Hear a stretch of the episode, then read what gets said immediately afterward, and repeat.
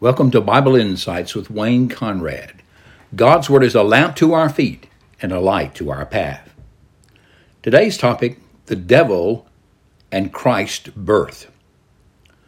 What does the devil or Satan have to do with the birth of the Messiah, Jesus? Or to express it in terms of our celebration of the incarnation, what does the devil have to do with Christmas? Actually, Satan is very involved in the birth of Jesus the Christ Let's consider the reasons from the Word of God. The devil or Satan is involved Messiah's birth story because he is under God's curse for his actions in the garden after Adam and Eve were created. Satan is God's enemy, and he is opposed to God's actions to redeem people. The enmity, that is the hatred antagonism and hostility of Satan to God seems to have begun long before mankind existed. We can only infer this from Isaiah chapter 14, verses 12 through 14. How are you fallen from heaven, O day star, son of dawn? How you are cut down to the ground, you who laid the nations low? You said in my heart, in your heart, I will ascend to heaven. Above the stars of God, I'll set my throne on high. I will sit on the mount of assembly in the far reaches of the north. I will ascend above the heights of the cloud. I will make myself like the Most High. In a way, Satan's hostility seems to have increased at the creation of mankind. He specifically targets Eve and Adam. His deception of Eve and Adam's willful transgression resulted in humanity's bondage to sin and death. Although we're not told the story of Lucifer's fall, it is a necessary inference from the passage that I read, and since he appears in Eden as an agent of sin, evil, and temptation. Jesus said this in John 8:44, You are of your father the devil, and your will is to do your father's desires. He, that is, the devil, was a murderer from the beginning and does not stand in the truth, because there is no truth in him. When he lies, he speaks out of his own character, for he is a liar and the father of lies. Now consider the fall of Adam and Eve in the garden. After Adam and Eve had sinned by eating the forbidden fruit, in his curse on the serpent, Satan, God said to him, I will put enmity between you and the woman, and between your offspring and her offspring. He shall bruise your head, and you shall bruise his heel. Genesis 3:15. So what does the devil or Satan have to do with the incarnation, the birth of the Christ? Hebrews 2:14 and 15 tells us, Since therefore the children share in flesh and blood, he himself likewise partook of the same things, talking about Jesus, that through death he might destroy the one who has the power of death, that is the devil, and deliver all those who through fear of death were subject to lifelong slavery. And John the Apostle in 1 John 3 8 says, The reason the Son of God appeared was to destroy the works of the devil. After the descent of man into the state of sin, God began to work his plan of redemption by his revelation of himself and his purpose of salvation. Afterwards, God chose Abram and his offspring as a channel through which God would bring the Redeemer. Therefore, in the history of the chosen race, you see the continual effort of Satan to destroy them. Satan sought to destroy them from within and without. Within by sin, especially idolatry, but also in efforts to wipe out the race. The book of Esther relates God's providence in preserving the people and a remnant of faith through which the Messiah would come.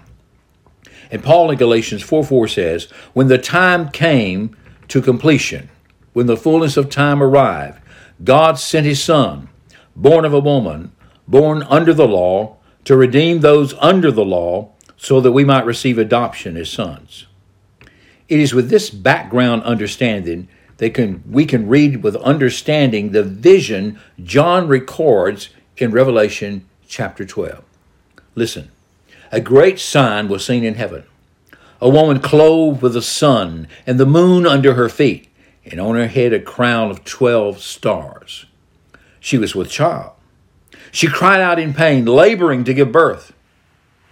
Another sign was seen in the heaven. Behold, a great red dragon, having seven heads and ten horns, and on his head seven crowns.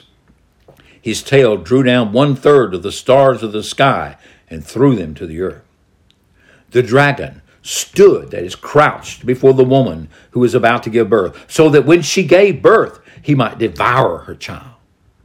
She gave birth to a son, a male child, who is to rule all the nations with the rod of iron. Her child was caught up to God into his throne.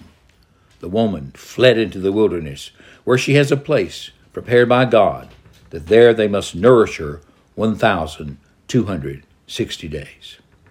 Now, the woman here is Israel, but focused in time and place by the chosen mother of Messiah, Mary, who gave birth to Jesus, the Christ, the Messiah. So, this child was born to save his people from their sins. The male child is the Messiah who came from the line of Abraham and of David, and through the Holy Spirit induced pregnancy of the Virgin Mary. The dragon is Satan, the serpent, the devil. Satan stood on the ready to destroy the child when he was born. The historical reality of this event is recorded for us in Matthew chapter 2, when the Magi from the east came to see the newborn king of the Jews. They first went to Jerusalem, to the court of King Herod, expecting to find the king in waiting there. Listen to the stories recorded by Matthew, chapter 2. Now, after Jesus was born in Bethlehem of Judea in the days of Herod the king, behold, wise men from the east came from Jerusalem, saying, Where is he who's been born king of the Jews? For we saw his star when it rose, and we've come to worship him. King Herod did not know, and he was agitated by such news he shrewdly has the chief priests summoned scribes, the experts in the Old Testament, and he related the prophecy as to where the Christ would be born in Bethlehem, a small village not far from Jerusalem. Herod pressed the visitors to locate and inform him as to where the boy child was so he could go and worship him. But he spoke a murderous lie from the father of lies, Satan, the dragon devil. After listening to the king, the wise men went on their way. And behold, the star that they had seen when it rose went before them until it came to rest over the place where the child was. When they saw the star, they rejoiced exceedingly with great joy. And going into the house, they saw the child with Mary his mother, and they fell down and worshipped him.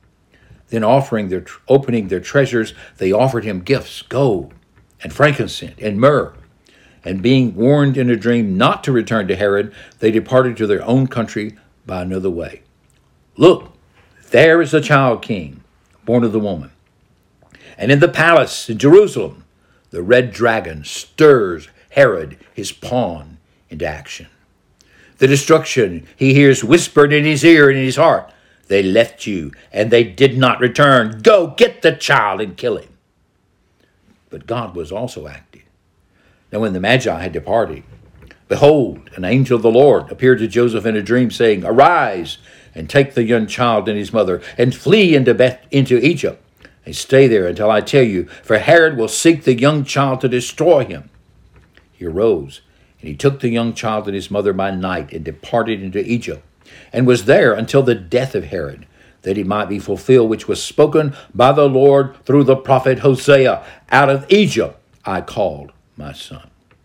Then Herod, when he saw that he was mocked by the wise men, was exceedingly angry.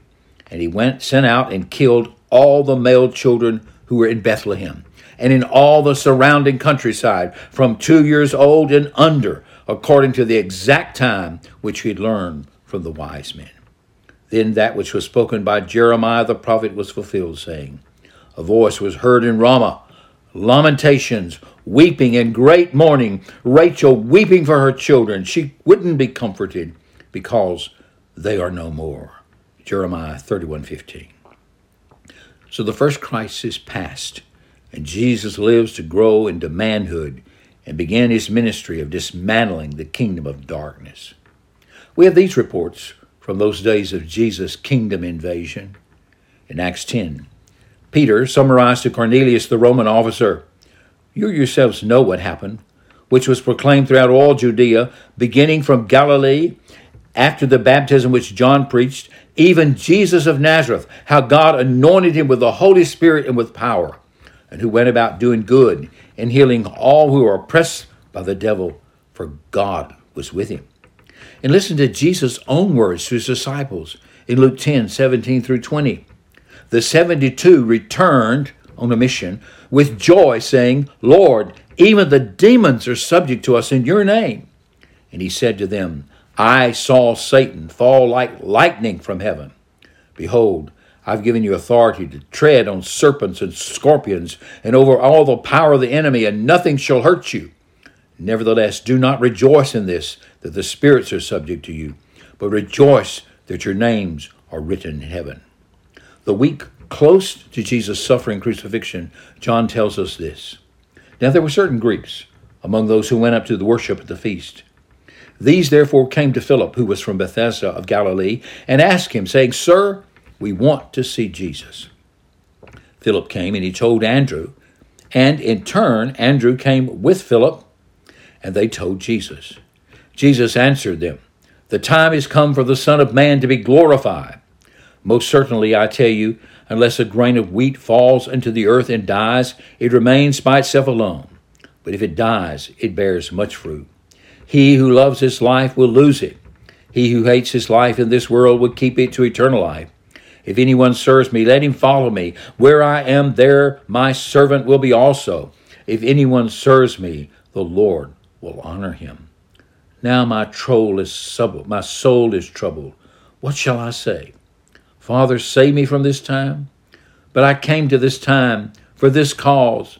Father, glorify your name. Then a voice came out of the sky saying, I both glorified it and will glorify it again. Therefore, the multitude who stood by and heard it said that it was that it thundered, and others said an angel has spoken to him. Jesus answered, This voice hasn't come for my sake, but for your sakes. Now is the judgment of this world. Now the prince of this world will be cast out. And I, if I am lifted up from the earth, will draw all people to myself. But he said this, signifying by what kind of death he would die. And by the death he died, validated by his glorious resurrection, he rendered that crush to Satan's head. I saw Satan falling. John 12, 31. Listen to the Apostle John. 1 John 3:18. The reason the Son of God appeared was to destroy the works of the devil. Jesus accomplished this by means of entering the judgment against man as the sin bearer and passed under the curse on behalf of fallen humanity. And he rose victorious, for the debt was paid, the penalty borne by the sinless man and the incarnate God.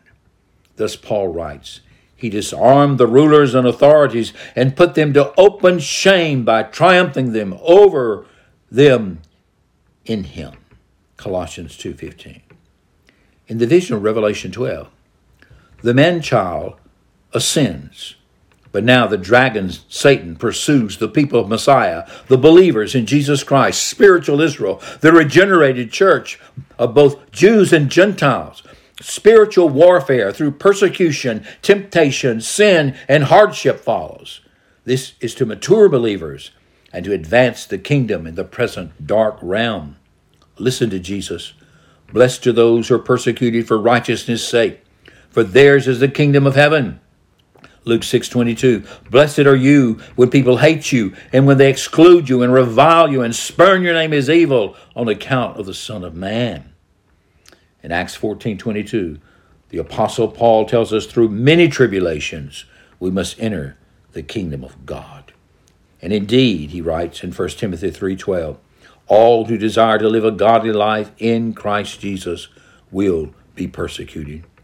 As God's people faced with hostility, remember our victory is sure in Satan. We may lose a battle here and there, but Jesus has already won the war for us. John Bunyan in Pilgrim's Progress relates Christian approaching the Palace Beautiful where he's going to be refreshed on his journey and he sees two lions. They roar and charge. Now the lions are tethered They're chained, but Christian cannot see the chains. All he can see and hear are the lions. But the porter urges him on. He asks, Is your strength so small? Fear not the lions, for they are chained and are placed there for the trial of faith, where it is, and for discovery of those who have none. Keep in the midst of the path, and no hurt shall come to you. So Pilgrim obeys the summons, and he enters the palace of refreshment. If you're mindful and aware of the pursuit of the dragon, now remember this sure promise the God of peace will soon crush Satan under your feet. The grace of our Lord Jesus Christ be with you. This has been Wayne Conrad with Bible Insights. And the next time, remember Christ was born to redeem man and to defeat, destroy the devil.